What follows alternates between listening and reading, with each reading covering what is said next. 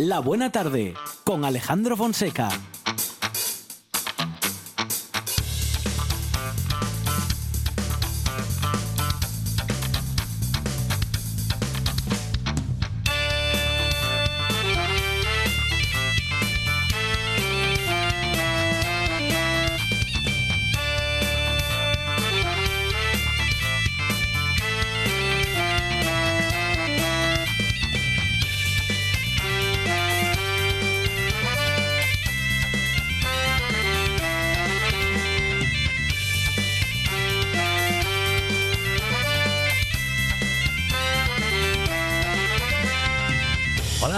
Buenas tardes, son las 4 y 9 minutos de la tarde y esta es la radio del Principado de Asturias.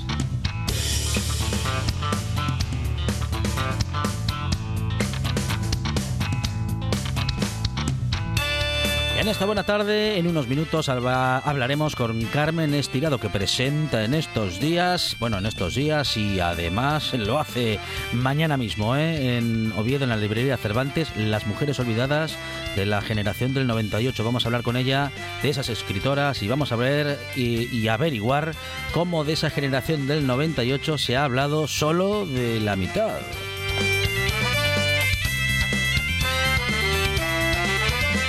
Y al completo estarán nuestras tertulianas y tertulianos de los miércoles, Artemio García, Carmen Sánchez, Nacho Fernández del Castro y Felipe Capellín, para pensar en voz alta.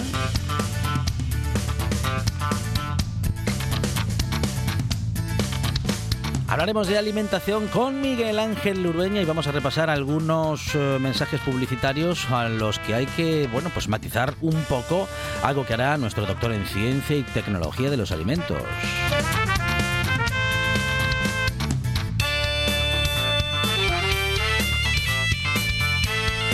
Los sonidos de la naturaleza nos van a llevar con Amador Vázquez, pues al aire libre, nos van a llevar a las playas, a los ríos y a los bosques con Amador Vázquez, la naturaleza y el medio ambiente en la buena tarde.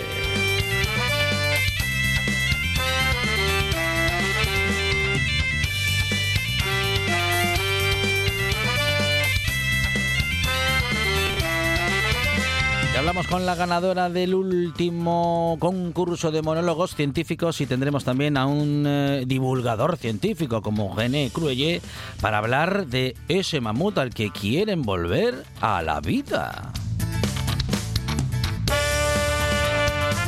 Veremos pues si la ciencia es capaz de que lo de Jurassic Park de Steven Spielberg sea realidad, algo que no sabemos si nos entusiasma o nos da pavor.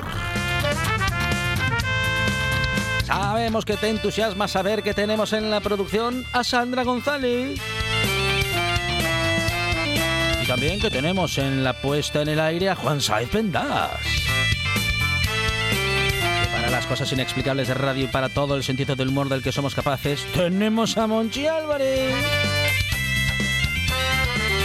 No digas que no, no te entusiasma menos que en la presentación esté un servidor Alejandro Fonseca que estará contigo hasta las 6 en esto que se llama La Buena Tarde.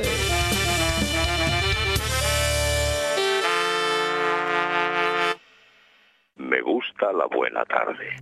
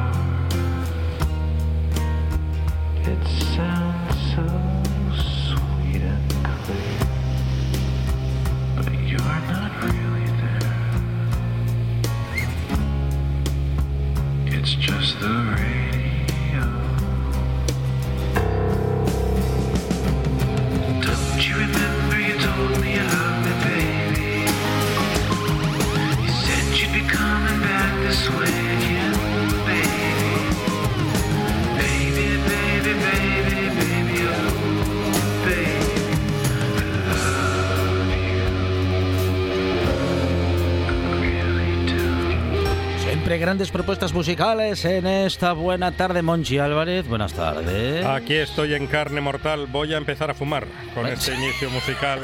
Parece que voy a empezar No, menos a estas a horas. fumar a estas No, horas. Además, si no un fumo, programa. hasta ahora un- no fumo, no fume. No, no, no, no lo voy a No hacer. se, no, se, no, No. no- no se vea tentado por el Eh, estilo que- musical que hoy es- nos propone Juan Sí, Saiz la Fendas. culpa la tiene Juan Saiz Sí, sí, no. Siempre la culpa es de alguien. Es de alguien. O del cha-cha-cha. No, pero en general en este programa la culpa es de. Usted O- perdone, o de Monchi, es de. O del bedel, Casi o del siempre. que hace las fotocopias. Sí. De los de arriba nunca. Ya No. sabe que los culpables siempre Never. están pululando en, en despachos sin moquetas. Eso es. Y, No, pul- y pululan un ratito, Sí, porque sí, si son sí, sí. despachos, ya sabe lo que pasa. Hacemos este programa para la gente de bien. Ah, claro, muy bien, claro. Eso es. Que será. Que, La gente de bien, que Sí. será un concepto que manejamos nosotros de Claro, otra manera claro, al que maneja Sí. Feijó, supongo. Ya, ya. Hombre, yo, es verdad, yo, te- yo es que eh, íbamos a preguntar, ¿Qui- lo preguntamos quién es- mañana. quién ¿Qué es la gente ¿Qué es la gente de bien? ¿Quién es? ¿Quién, ¿Quién es? la gente Los de oyentes bien? de la buena tarde, por ejemplo. Sí, porque Que son nosotros todos currantes entonces ah, no, son no- de bien. no miramos los apellidos, lo largos que son. Claro, Llevan guion. claro. No, no, No, no, no. no nos importa. No, y además que es le- casi seguro, eh, se lo digo yo, eh, Mm. casi seguro, y además yo creo que usted estará de acuerdo, si, el, si es oyente o oyenta, Mm. currante o curranta, ya, ya seguro que ya tiene es- buena parte a favor para ser buena gente. Buena gente, que no Sí. gente de bien. Que no, ah, es verdad, buena gente y gente de bien, es Sí, verdad. sí. ¿Y, y qué Es- diferencia hay entre gente de bien y gente bien sin el artículo? Claro, Eh, gente bien ya es. Estará cercano no, el entre ellos. Entre Ah. ellos se llaman gente bien Gente bien. Y luego cuando están con el pueblo es gente de bien. Ah, vale, vale. Supongo. vale. Sí, no sé. no y después están un poco. las buenas familias. Sí. Uh, Que a menudo no son tan buenas. no, no, ya, ya, ya. Bueno, pues es que hay unos conceptos ahí Sí. de buena Pu- familia. no, no, puro Sí. clasismo. Decir, claro, decir que es de buena familia es decir que es de una familia con, O que la tuya es una porquería con de pasta, familia. digamos, ¿no? Con, Claro. pos- con posibles. Porque usted no es de buena familia, por ejemplo. Se, imagina que alguien se lo pues diga. yo, pues yo, yo creo que mi familia es buena. Otra cosa es que no sea de, De- rancio abolengo. Claro, que sea una familia bien, efectivamente, ¿no? ¿Pero a qué se refería en el no Senado Núñez. Feijó Ah, con gente de bien? y no- y- bueno, pues... ¿Sus amigos de Galicia son gente de bien? Es un concepto que hay que ver que para, para cada quien será Mm. significará algo. Bueno, a lo mejor hasta lo podemos plantear en la tertulia, Monchi Álvarez, ¿eh? Sería A interesante. ver qué nos dicen nuestros tertulianos y tertulianas. Y vamos a, bueno, pues a los primeros planteamientos del día y sobre todo a hablar con Carmen Estirado, que es autora de un libro que justamente viene a enseñarnos que cuando hablamos de la generación del 98, hablamos, claro, de grandes escritores, pero nos dejamos por lo menos, por lo menos, a la mitad del personal de esos años eh, fuera, las escritoras, las escritoras de la generación Cierto. del 98. De eso vamos a hablar ahora con Carmen Estirado. Monchi Álvarez, gracias. De nada.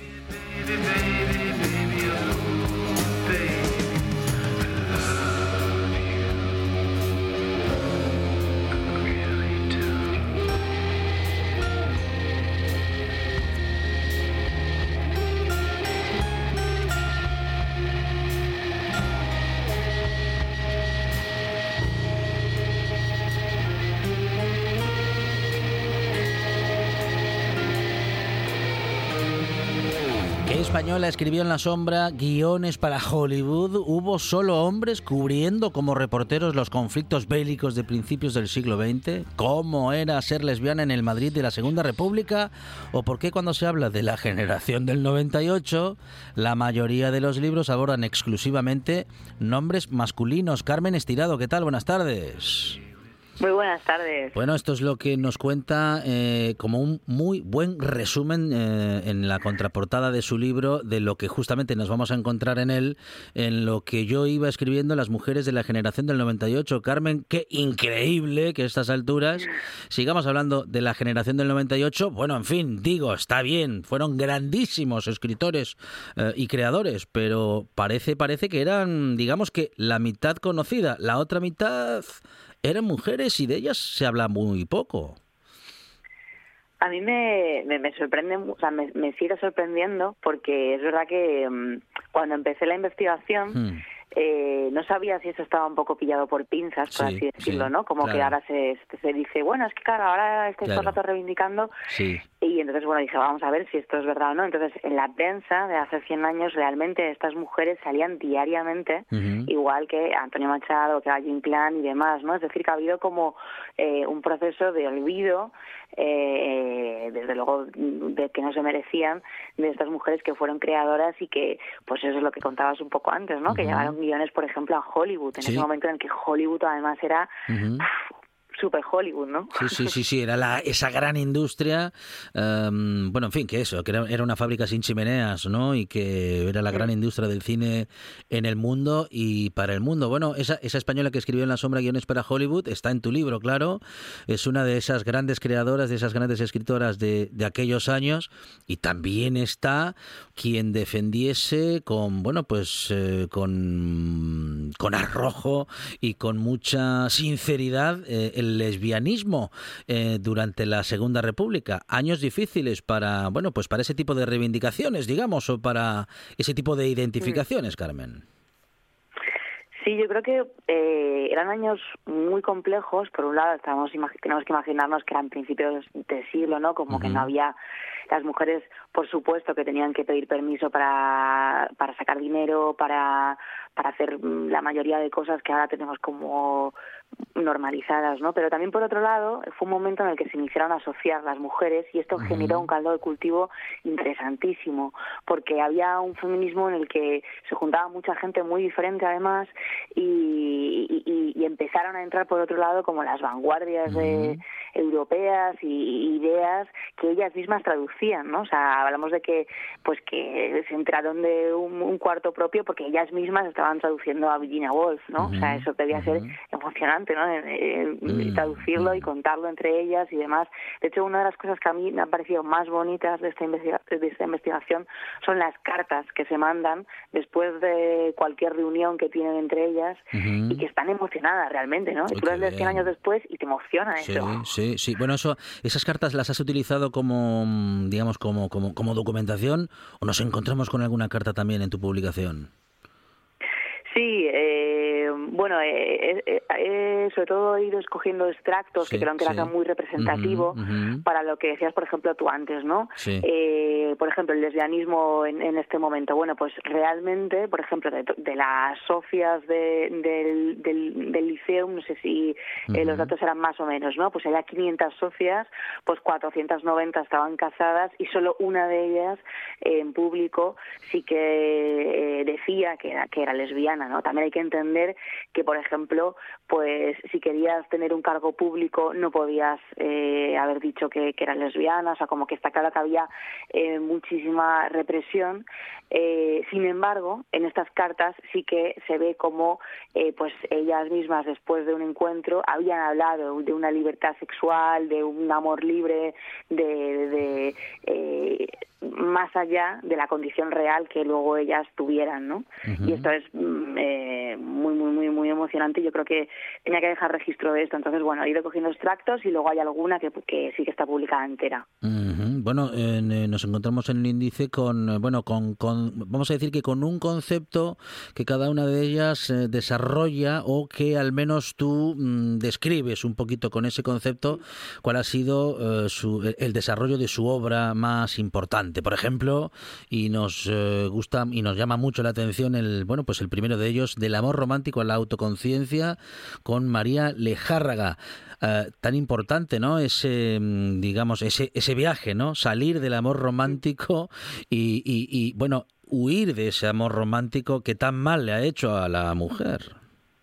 Mm, Yo creo que María Lejárraga fue una persona completamente innovadora, vanguardista, que, que además es, es muy curioso porque ella tiene un, un libro que se llama Cartas a las Mujeres de España, en el que precisamente dice eso. Les dice, por favor, no, no, no os juguéis todo a la carta del amor, ¿no? Está, está fenomenal apasionaros, está fenomenal creer realmente en enamorarse, pero porque además ella era una mujer, eh, cuentan como todas todas las crónicas y estaba como muy atado, muy apasionada, pero sin embargo tenía esta, eh, o sea, tenía muy claro que el amor romántico eh, estaba generando mujeres eh, pues muy a la sombra, ¿no? Es más, es curioso porque ella misma, eh, la, casi todas las publicaciones están escritas con el nombre de su marido las firma con el nombre de su marido, ¿no? o sea que básicamente ella es una eh, también sufre esto que, que, que, en ese momento se estaba viviendo, ¿no? O sea, está muy mal visto que una mujer publique con su nombre, entonces ella como que publica también con el nombre de su marido y sin embargo luego expresa ese amor romántico, ¿no? Porque al final cuando ella, por ejemplo, escribe unas memorias, ella dice, mira, pues lo hice y no sé muy bien por qué, un poco por esta tontería enamorada también que se tiene como al principio, ¿no? Entonces ella es como y, la autoconciencia, por ejemplo, que después defiende al final de, de, su pensamiento, de su obra, es, es precisamente eso. Ella lo que dice es que hay que, eh, hay que mm, que las mujeres deben juntarse y que deben de poner sobre la mesa sus problemas porque seguramente compartan en común mucho, ¿no? Por ejemplo, esto del amor romántico, mm. que hasta que no lo pongan sobre la mesa, que ellas mismas en esa autoconciencia van a justificarlo, ¿no? Como que van a decir, bueno, no, pero es que yo en realidad, pues es que mi marido no me deja salir, pero es que claro, mi marido es ministro o no es que mm. claro mi, mi marido es que vivimos a las afueras pero sin embargo si todas se juntan pues de repente pueden llegar a la conclusión de Ana, mira, es que mi marido no me deja salir. Bueno, y nos encontramos también con el eh, con Carmen de Burgos como con, el título en el índice La nueva mujer moderna y su culpa. Eh, claro, ya hablamos de, esa nueva mujer moderna que gracias a Carmen de Burgos y a otras autores y autoras, eh, perdón, sobre todo autoras, que es de lo que hablamos, de aquellos años, mm, bueno, pues el desarrollo de la idea de feminismo, el desarrollo de esa idea y de esa nueva mujer moderna y, bueno, que se hacía preguntas y que se hacía nuevas preguntas. Eh, bueno, y sobre todo seguramente Carmen, digo que se hacía preguntas y que ya se las hacían desde antes, solo que en estos años empiezan a hacerse públicas. Claro, hay que, por ejemplo, hay que pensar que Carmen de Burgos es la primera mujer a la que le dan una columna en un periódico, ¿no? Y le dan una columna además de modas y detrás de esta columnita de modas ella empieza como a, dar pues pequeñas mm, como pinceladas de este feminismo, ¿no? Eh, que, que podríamos llamar incipiente, pero que era avasallador, o sea que en realidad estaba contando pues eh, pues eso que la mujer eh, por ejemplo ella solo podía hablar de modas pues ella coge y dice oye modistas tenéis que mm. revolucionar y tenéis que mm. pedir por mm. vuestros derechos y demás no y poco a poco va metiendo así eh, pinceladas hasta que acaba por ejemplo hablando del divorcio no que además es muy gracioso porque la prensa en el momento la, acaban tildando como de la divorciadora no la, la porque por supuesto claro cada mujer que de alguna manera daba un paso o, o, o, o hacía una conquista social, pues por supuesto que también estaba castigada, ¿no? Entonces yo creo que también ella es muy consciente de eso y, entonces habla mucho de, la culpa, la pone también sobre la mesa, ¿no? Como, pues eso, si ella estaba luchando por, por, por, tener dinero y ser independiente, pues claro, eh, la sociedad le decía, ¿y tus hijos qué pasa? Que están en su casa, ¿no? Y son cosas que se hablaban hace 100 años y que están profundamente presentes en el día a día, ¿no? O sea, en el día de hoy. Por eso te digo que es como, a mí son mujeres que realmente me parece que que es una pena que estén en la sombra porque podríamos aprender a día de hoy un montón de ellas.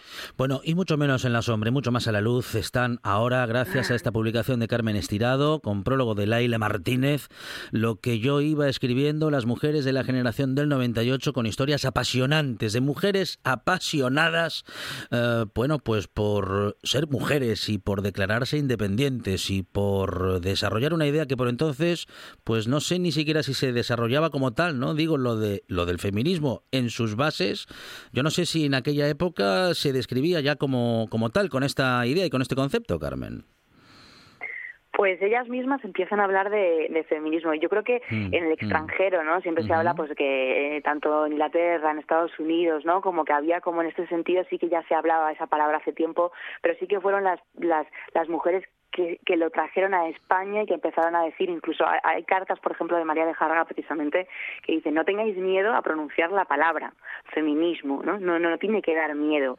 Feminismo es pedir una igualdad entre hombres y mujeres. Feminismo es, entonces yo creo que eh, supongo que ya existía ¿no? Este, este, este, concepto, ya existía un montón de personas que llevaban reivindicándolo durante muchísimos años, pero sí es el momento del asociacionismo de mujeres y sí es el momento en el que se empiezan a, pedir cosas concretas y de hecho, bueno, pues en la, República, unos años después, pues acaban eh, conquistando muchos de estos derechos, ¿no? Presentación, como decíamos, mañana en Oviedo a las 7 de la tarde en la librería Cervantes. Un libro apasionante y una presentación a la que hay que acercarse porque es un libro que, bueno, pues que hay que conocer y tenemos mañana la posibilidad de conocer a su autora en la librería Cervantes, como digo, de Oviedo a las 7 de la tarde. Lo que yo iba escribiendo, Las mujeres de la generación del 98 de Carmen Estirado. Carmen, muchísimas gracias y enhorabuena. Muchísimas gracias a vosotros. Un fuerte abrazo un programa de viajes, turismo, aventura e historia lleno de contenidos didácticos con los que aprender y divertirse. Un escaparate turístico donde se incluyen información sobre casas rurales, hoteles, gastronomía, turismo de aventura, senderismo, festivales. Voy a volver a salir y quiero que me aplaudáis como si fuera yo que sé. Un buen día para viajar, un programa de apoyo al sector turístico de Asturias. Los sábados y domingos a las 10 de la mañana. La buena tarde.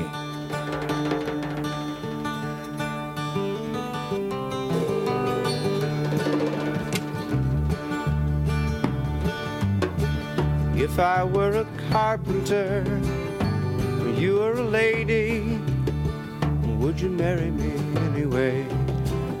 Would you have my baby? If a tinker were my trade, would you still find me carrying the pots I made, following behind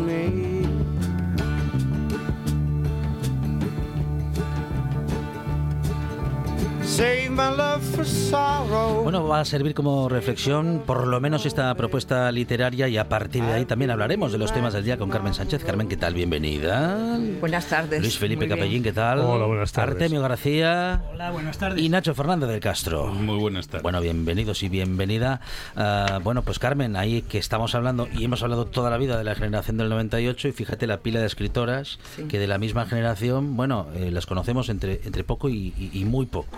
Efectivamente. Bueno, es que, a ver, hablamos muchas veces de ello, de la invisibilidad de muchas mujeres y muchas grandes mujeres que a lo largo de, del tiempo vamos descubriendo y seguiremos desde luego haciendo lo innecesario. no tengo que recordaros las escritoras que tenían que firmar con seudónimo de nombre masculino, no tenemos que las que prácticamente escribían cosas para otros escritores, incluso algunas de las premiadas y muchas más cercanas, Gloria Fuertes, ¿os acordáis? La conocíamos por un programa de televisión y sus poemas críticos con la dictadura tardaron en salir. Eso tardaron en salir. Sí, sí, sí. Bueno, pues aquí estamos, ¿eh? con esa publicación que además eh, tenemos la, posibilidad de ver eh, mañana a su escritora, Carmen Estirado, a las 7 de la tarde en la librería Cervantes. Vamos a plantear también otras cuestiones como temas del día, como es esa aprobación definitiva por parte del Congreso de la ley trans que permite libre autodeterminación. Bueno, resalta esto el titular. Hay otras cuestiones en esta ley, pero se resalta pues posiblemente uno de los temas sobre los que más polémica se ha mm, producido, Carmen. Bueno, Carmen y el resto de la mesa, claro, ¿eh? Eh, que es que se permite libre autodeterminación de género a partir de los 16 años. El titular, desde luego, es ese. Y ya tiene importancia porque ese titular quiere decir que ese colectivo pasa a tener los derechos de cualquier otro ciudadano, cosa que no tenía. Pero efectivamente a mí me gusta recordar esas diferenciaciones que hay en la ley de que a partir de los 16 años eh, pueden efectivamente presentar, eh, bueno, por su cambio de, de nombre de sexo y de 14 a 16 acompañados de sus padres. Y si sus padres no están de acuerdo, que parece ser que, que bueno, hay un número también importante, bueno, pues con la intervención de, bueno, pues un representante judicial, eh, lo que sea. exactamente, no sé exactamente Sí, sí, el sí. representante judicial lo que es. Incluso los menores, los menores de 12 años también tienen en, en la ley eh, presencia, entonces ahí sí tiene que intervenir eh, un juez. Pero insisto, lo más importante para mí es eh, bueno que pasan todos los ciudadanos a tener los mismos derechos y eso es una cosa importante porque parece que ese colectivo es un colectivo oscuro que estaba ahí y vamos, hay muchas personas que se escandalizan porque y que no se alegran de que todos los ciudadanos tengamos los mismos derechos. Yo de momento resaltaría eso. Nacho. Sí, con respecto a, a- a- efectivamente a esa a, a esa parte de la ley eh, ningún problema, ¿no? El- de todas maneras, eh, con respecto a otras bases y supuestos que hay en la ley eh, que atañen eh, bueno a, a algunas de las cuestiones que planteaba ahora Carmen y quién va a decidir sobre eso. eh, como es el desarrollo de protocolos eh, a nivel educativo, eh, obligatorios para los profesores, parece que van a ser, eh, etcétera, etcétera, pues eh, supongo que a Carmen le gustaría muy poco ahora mismo tener que inspeccionar ese tipo de cosas, ¿no? Pero, pero en, en todo caso, en todo caso, eh, bueno, yo estaría bastante de acuerdo eh, con las bases psicológicas que se, que, que, por ejemplo, eh, Marino Pérez Álvarez y, y Errasti eh, pusieron en el libro de, de Nadie nace en un cuerpo equivocado, ¿no? Porque el, el- uno de los problemas graves que tiene la ley es, eh, bueno, pues que, que de fondo está la negación de eh, la existencia de sexo biológico, ¿no? Entonces, eh, mm, dejándolo todo reducido a, a género y, y- y, por lo tanto a una ascripci- ascripción social que puede ser voluntaria, lo cual socialmente está bien, lo cual el feminismo había descubierto hace más de un siglo, pero el, eh, el, el problema de base es que mm, el sexo biológico eh, sí existe, ¿no? Cierto también que la est- estuvo mu- muy rodeada de bulos a este nivel eh, sobre, sobre, por ejemplo, la obligatoriedad de hormonarse, de hacer intervenciones quirúrgicas, etcétera, etcétera, eh, que, no, que no son ciertas, ¿no? Porque ese, ese entonces sí sería un problema todavía mucho más grave, ¿no? Sí, Carmen, Carmen, que te veo con ganas de intervenir, sí. Vamos Bueno, enseguida que con Artemio y lanza Luis Felipe. lanza Nacho un reto y dice, ¿no te gustaría? Y bueno, Nacho me conoce un poco, pero no tanto, porque a mí me Eh, encanta eh. siempre participar en cosas nuevas y mm, abrir, mm. abrir brecha. Y este es, eh, es algo eh, muy importante y efectivamente será difícil hacerlo, pero bueno, los desarrollos de las leyes es de verdad donde empiezan esas leyes a, a- a fabricarse en serio y donde empiezan de verdad a cumplirse. Y no me importaría me, trabajar en ese tema, es algo muy innovador y yo insisto, siempre pienso, a lo mejor soy muy, bueno, demasiado positiva en algunos momentos, pero yo en cuanto se conceden derechos que no existían para mí, oye, adelante y habrá muchas cosas ev- evidentemente que solucionar y habrá que deshacer muchos entuertos de muchas personas que siguen contando bulos, porque vamos, el bulo ese que aumenta la homosexualidad, desde que todo esto está, vamos, no tiene nada que ver una cosa con otra. ¿Y dónde está el límite de cuánto hay mucha homosexualidad o no? O no? ¿Entendéis? Bueno, pues. Eh, Artemio. Bueno, yo voy a ser muy parco en esta cuestión. Muy parco porque empezaré diciendo que no entiendo nada. Ajá. Eso ya de entrada. Entonces, este, posiblemente de todos los que estamos aquí, el más próximo al derecho soy yo. Pero en cualquier caso, me cuesta entender algunas cosas. Diré, en un principio, que no conozco la ley. Solo conozco lo que dicen los periódicos. Y como yo de los periódicos cada vez me fío menos, de todos, ¿eh? no me fío de ninguno, porque estamos convencidos que los periódicos eh, obedecen a intereses muy concretos y muy particulares, que no tienen por qué estar de acuerdo con los intereses que tiene el ciudadano. Y entonces a mí todo esto me suscita una pregunta fundamental. Y es, si resulta que para si resulta que el voto más importante de un ciudadano es cuando vota a, a sus representantes para el Congreso, para el Senado, para la autonomía, se le exige tener 16 años. Porque se supone que con 16 años ya tiene una percepción de las cosas y una madurez fundamental para saber qué es lo que vota. insisto, ¿eh? la votación más importante del ciudadano es esa. Y de un chico de 16 años, que es la edad que se le exige, es ese tope que se le exige, se supone que hasta esos 16 años no alcanza esa cierta madurez. A pesar de que ya sabemos que hay mucha gente y hay muchos grupos que están pidiendo que se baje a los 14 años, como en algunos países parece ser que ya, eh, no sé si existen o no, pero bueno, por lo menos esa es la intención. Y claro, que para una decisión tan importante que te va a cambiar la vida, te va a cambiar la vida y además, y además es ahí donde yo estoy confundido, es irreversible. No puedes dar marcha atrás. Ya no puedes dar marcha atrás. Que solo se exijan tener 14 años, suponiendo que con 14 años ya vas a tener la suficiente madurez para saber qué es lo que necesitas, qué es lo que te importa para tu vida futura, para el resto de los años que te quedan por vivir, pensando que no te vas a arrepentir nunca de la decisión que tomaste, en el supuesto de que te tengas que arrepentir, insisto. Pero a lo que voy es a esa capacidad y a esa madurez que se necesita para una cosa y para la otra. Y lo dejo aquí, no quiero seguir hablando más. Luis Felipe. Si yo pienso como Carmen, a mí todo lo, todo, todo, todo lo que sean derechos, todo lo que sean avances, todo lo que sea posibilitar mayor libertad al ser humano, lo comparto y lo defiendo, como llevo haciéndolo toda mi vida y como espero hasta, hasta el último día que al menos sea consciente de ello. Eh, dicho eso, mm, yo creo, pero Carmen también lo explicabas muy bien, yo creo que una ley no solo es cuando se aprueba, es decir, la cuestión es cómo se va a poner ahora en marcha. Yo aquí veo un montón de, sombras, o sea, no una o dos, muchas, muchas, muchas. Eh, hablabas, Nacho, un poco cuestionando a Carmen en, el tema de la educación. Yo pienso en el tema del deporte. Es en el tema del deporte es, es tremendo, o sea, no hay absolutamente nada claro eh, el papel de, de este, no sé si el término correcto es género, no lo sé.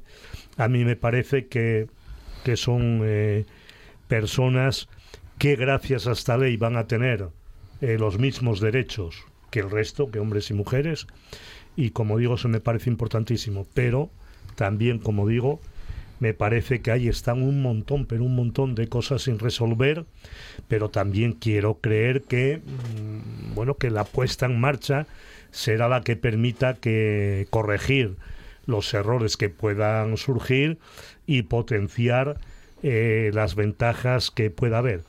Y hay otra cuestión quiero decir que me preocupa y no me preocupa nada. Es decir, esas críticas que hay, porque curiosamente proceden siempre, siempre, siempre de las mismas, de los mismos lugares, de las mismas agrupaciones, de los mismos colectivos que critican cualquier avance que en otro campo se haya dado. Es decir, son los mismos que critican la ley trans los que criticaron en su día el matrimonio de personas del mismo sexo son los mismos que critican la ley trans, los que criticaron en su momento la ley del aborto. es decir, siempre, siempre, siempre son los mismos quienes se están oponiendo a cualquier avance. Y dicho esto a cabo, efectivamente creo, creo que hay muchas cuestiones por resolver y que la puesta en marcha no va a ser fácil para nada, pero creo que es un paso importante. Nacho. Sí, no, por aclarar un par de cuestiones. Eh, una, una, Artemio, que, que, el problema de la eh, irreversibilidad está bastante corregido en la ley, puesto que eh, en este momento la, la, adscripción de género voluntaria a, a, los 16 años, ni a los 14 con, con permiso de los padres, implica en absoluto la, la obligatoriedad como, como hasta ahora sí estaba contemplada de hormonarse ni de someterse a ninguna operación quirúrgica y es reversible cuantas veces quieran. Es decir, una persona puede ir a cambiar de género al juzgado cuantas veces quiera. Eh, entonces no ahí no hay irreversibilidad ninguna.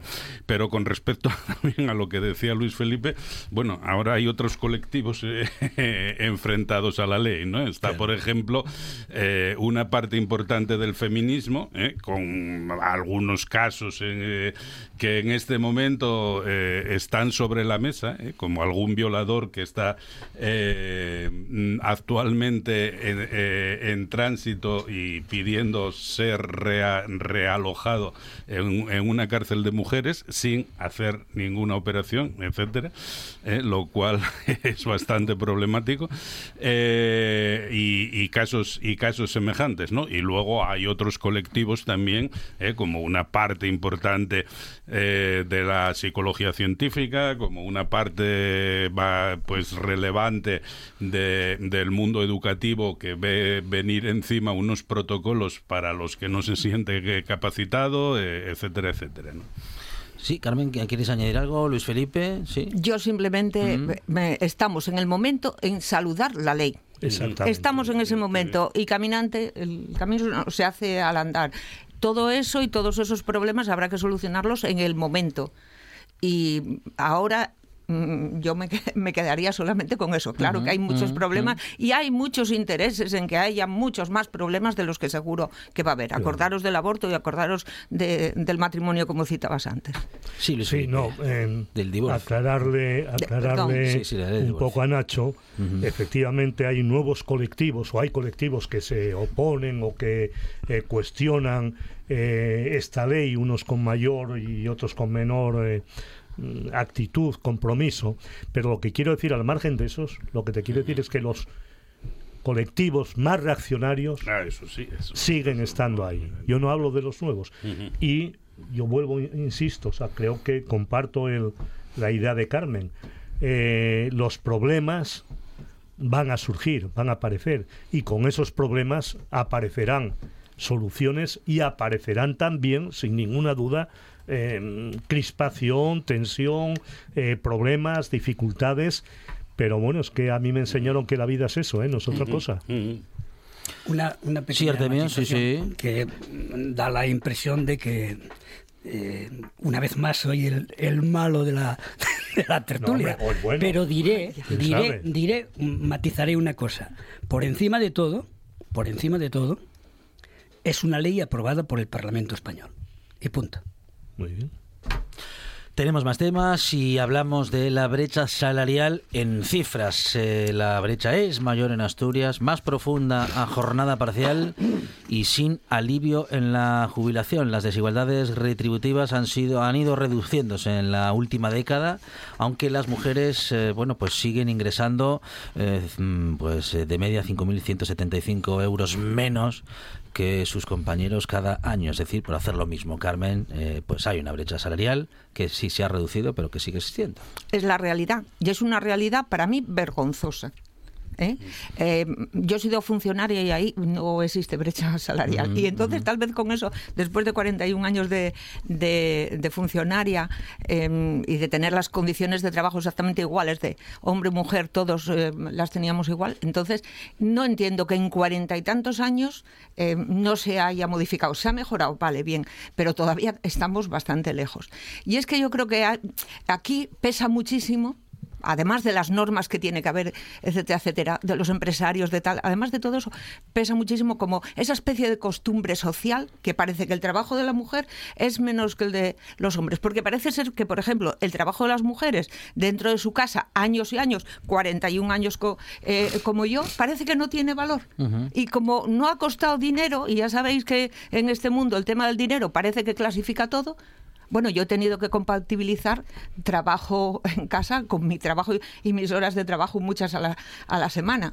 Y claro, yo exigía por, por la otra parte em, el mismo trabajo, que nunca llega a ser el mismo trabajo, por esa especie de costumbre social. Y aunque los cuatro hombres que estéis aquí seáis maravillosos y en casa estéis trabajando en el fondo, reconocerme que siempre la costumbre social es que parece que ese es un tema de mujeres. Parece que no, pero esa idea a nivel social para mí es muy importante y cuaja mucho en, este tema. Si fuera al revés, que los hombres cobraran 5.700 euros al año menos que las mujeres, vamos, esto se había solucionado. No los 40 años que llevo, que llevo yo o que estuve trabajando de asistencia, sino muchísimo más rápido.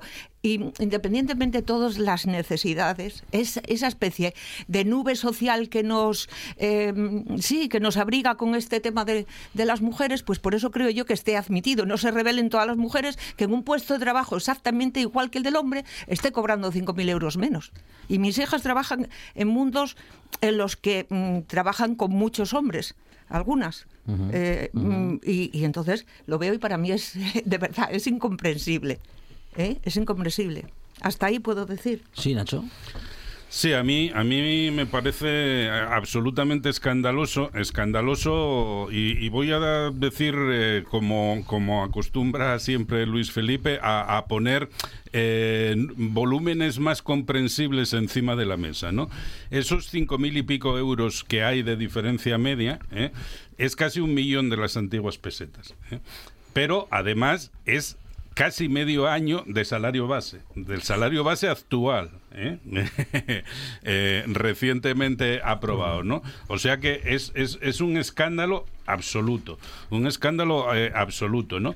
Y mm, me parece igualmente escandaloso que en Asturias la diferencia esté prácticamente en una cuarta parte del salario. Es decir, que la media de las mujeres cobra la, eh, tres cuartas partes del salario eh, de los hombres, prácticamente, ¿no? Está en el 23 y pico por ciento, ¿no?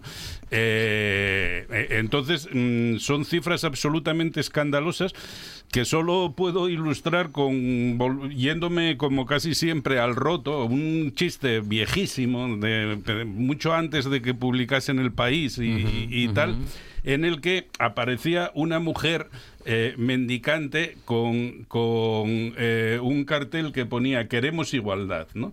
Y entonces eh, un caballero le decía, no se preocupe, mujer, solo es cuestión de siglos, ¿no? Pues a eso parece que vamos.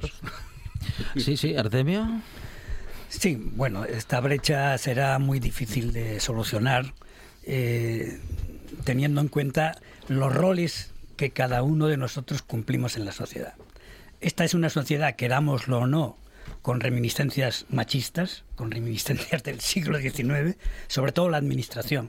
La administración siempre estuvo copada por los hombres, nunca por las mujeres. Las mujeres en la administración, las mujeres en la administración prácticamente, aún teniendo la misma capacitación técnica o científica, eran prácticamente bueno, pues una concesión que se hacía al sexo femenino, ¿no? Pero se le daba poca importancia. O sea, y baste solo saber cuando, por ejemplo, hay eh, este, estudios científicos muy importantes, por ejemplo, que solucionaron muchos problemas en, en el mundo, ya bien sea de sanidad, ya bien sea técnicos, y en esos equipos había mujeres, pero nunca se las nombra, se nombra siempre al, al, director de esa tesis, al director de ese estudio o a los directores de ese estudio, ¿no? Y entonces, mientras la mujer no luche de verdad, que no dudo que no lucha, ¿no? Pero mientras no utilice quizás otro tipo de armas para poder hacerse ver, para hacerse ver ante la sociedad que está tan capacitada y que está para ejercer los mismos derechos eh, que, el resto, ¿no? Mientras no sea capaz de, hacer comprender a la sociedad que todos realmente somos iguales y ante el, ante la misma mm, ante el mismo trabajo todos eh, debemos de recibir eh, el mismo estipendio, no puede haber esas diferencias tan abismales pues mm, será difícil de solucionar. Yo a esto le veo muy poca solución en, los próximos, no voy a decir como rotos siglos, pero por lo menos en los próximos decenios no le veo ninguna solución. ¿eh? Luis Felipe. Bueno, yo quizás porque soy un optimista histórico, yo sí veo solución. Optimista irremediable. Irremediable. Eh, sí veo solución y por lo menos peleo por esa solución, lucho por esa solución fundamentalmente porque creo en ello. Eh, me parece aberrante, lo estáis diciendo. O sea, no, eh, es que no hay, no tiene ninguna justificación, ninguna explicación. Eh, pero creo que no es la lucha de las mujeres solo. Si lo entendemos así, que las mujeres deben de pelear por no sé qué, estamos perdidos, seguiremos perdidos. Es la lucha del conjunto de la sociedad. Eh, Artemio, estabas conmigo un día hace años en un lugar y hablábamos unas cosas y yo comentaba, utilicé una metáfora, eh, la sociedad es como un pájaro que tiene dos alas. Eh, una de las alas son las mujeres, otra de las alas son los hombres.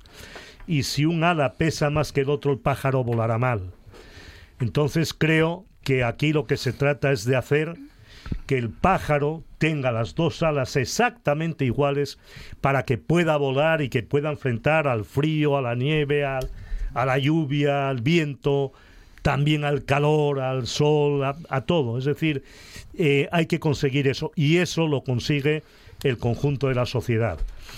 Y, yo vi cosas mm, por los años que tengo, pero vosotros también, los que estamos aquí todos lo, vimos, vimos eh, situaciones que pensábamos que eran irreversibles y lo fueron, y lo fueron, desaparecieron. O sea, yo vi caer un imperio como la Unión Soviética, yo vi caer una cosa que se llamaba el muro de Berlín, yo vi un montón de cosas.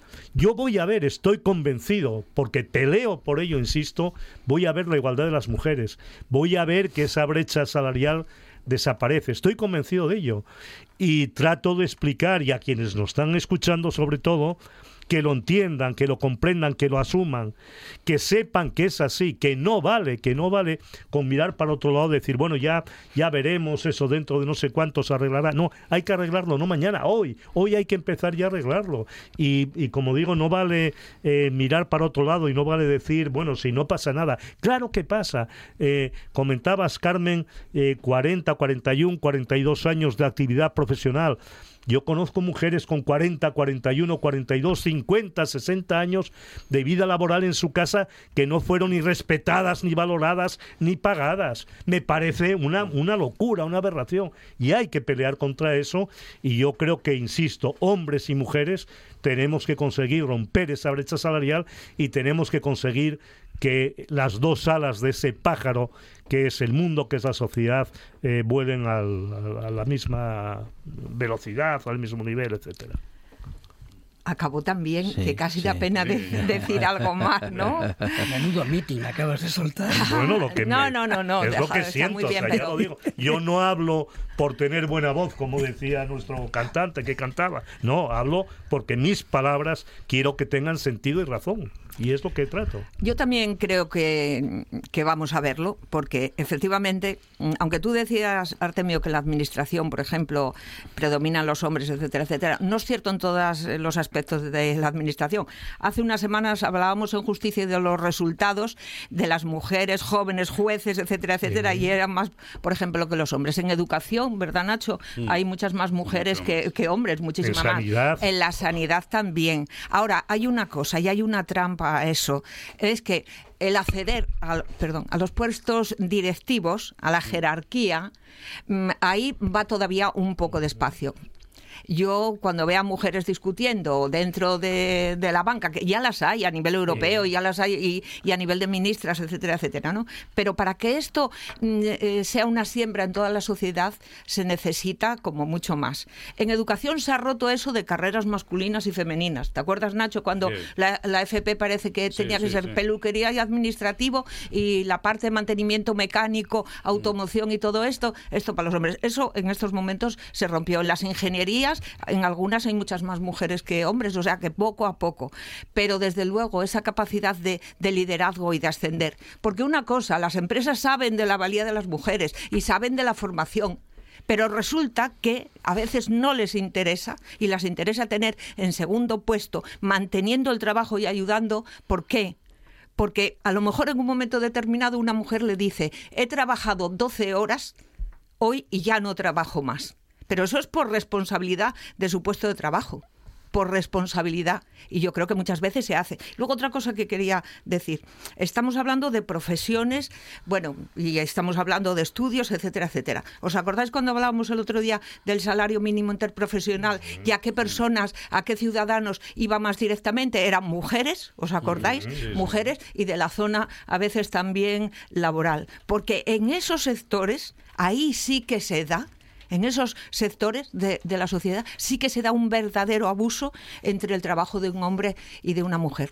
Y no es porque peón pueda ser solo un hombre, no, no, a igual capacidad de trabajo, en, e, esas, en esas, digamos, eh, clases la brecha salarial es aún mayor y la injusticia es aún mayor. Siento después de tu discurso, haber vuelto a la realidad. ¿Por qué? Lo mío también es una realidad. Artemio, sí. No, yo decía que mm, efectivamente eh, cada vez más mujeres con una gran capacidad científica, jurídica, eh, acceden a puestos de relieve. Pero se da una paradoja.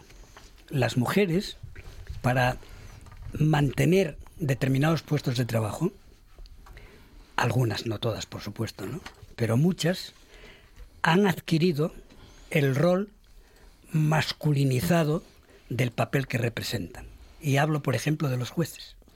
Si repasamos sentencias sobre divorcios, sobre, bueno, sobre muchas cosas, pero sobre todo relacionadas con la relación entre las personas, dictadas por mujeres y dictadas por hombres, encontraremos que son mucho más perjudiciales las dictadas por las mujeres frente a las mujeres que las dictadas por los hombres. Eso en cuanto a la judicatura. No estoy inventándome nada, ¿eh? Solo hay que ir a los estudios que lo dicen así. Muchísima gente para mantener su rol, para estar arriba, donde, donde tiene que estar, terminan más. O sea, es decir, tenía, termina teniendo una posición cercana a la que tiene la clase dominante, que es la de los hombres. Entonces, pues no veo yo que haya realmente se haya conseguido mucho en algunas esferas, en algunos campos, ¿no? Mientras las mujeres no sean capaces de feminizar, de dar esa, eh, esa pátina de, de, de, femenina, esa pátina casi diría yo que maternal a la labor que representa, no habremos 30 segundos, Carmen. Eh, no conozco ese estudio, ese estudio judicial y no te puedo decir, pero siempre con una sonrisa y mano dura se consigue muchísimo más de las personas que, que trabajas y hace rendir mucho más a un equipo que eh, con la mano dura esa de la que hables, de la que tú hablas. ¿eh? Sin duda, sin duda. Carmen Sánchez, Luis Felipe Caballín, Nacho Fernández del Castro, Artemio García, a todos y a todas gracias por pensar en voz alta noticias en RPA, tras lo cual esta buena tarde sigue.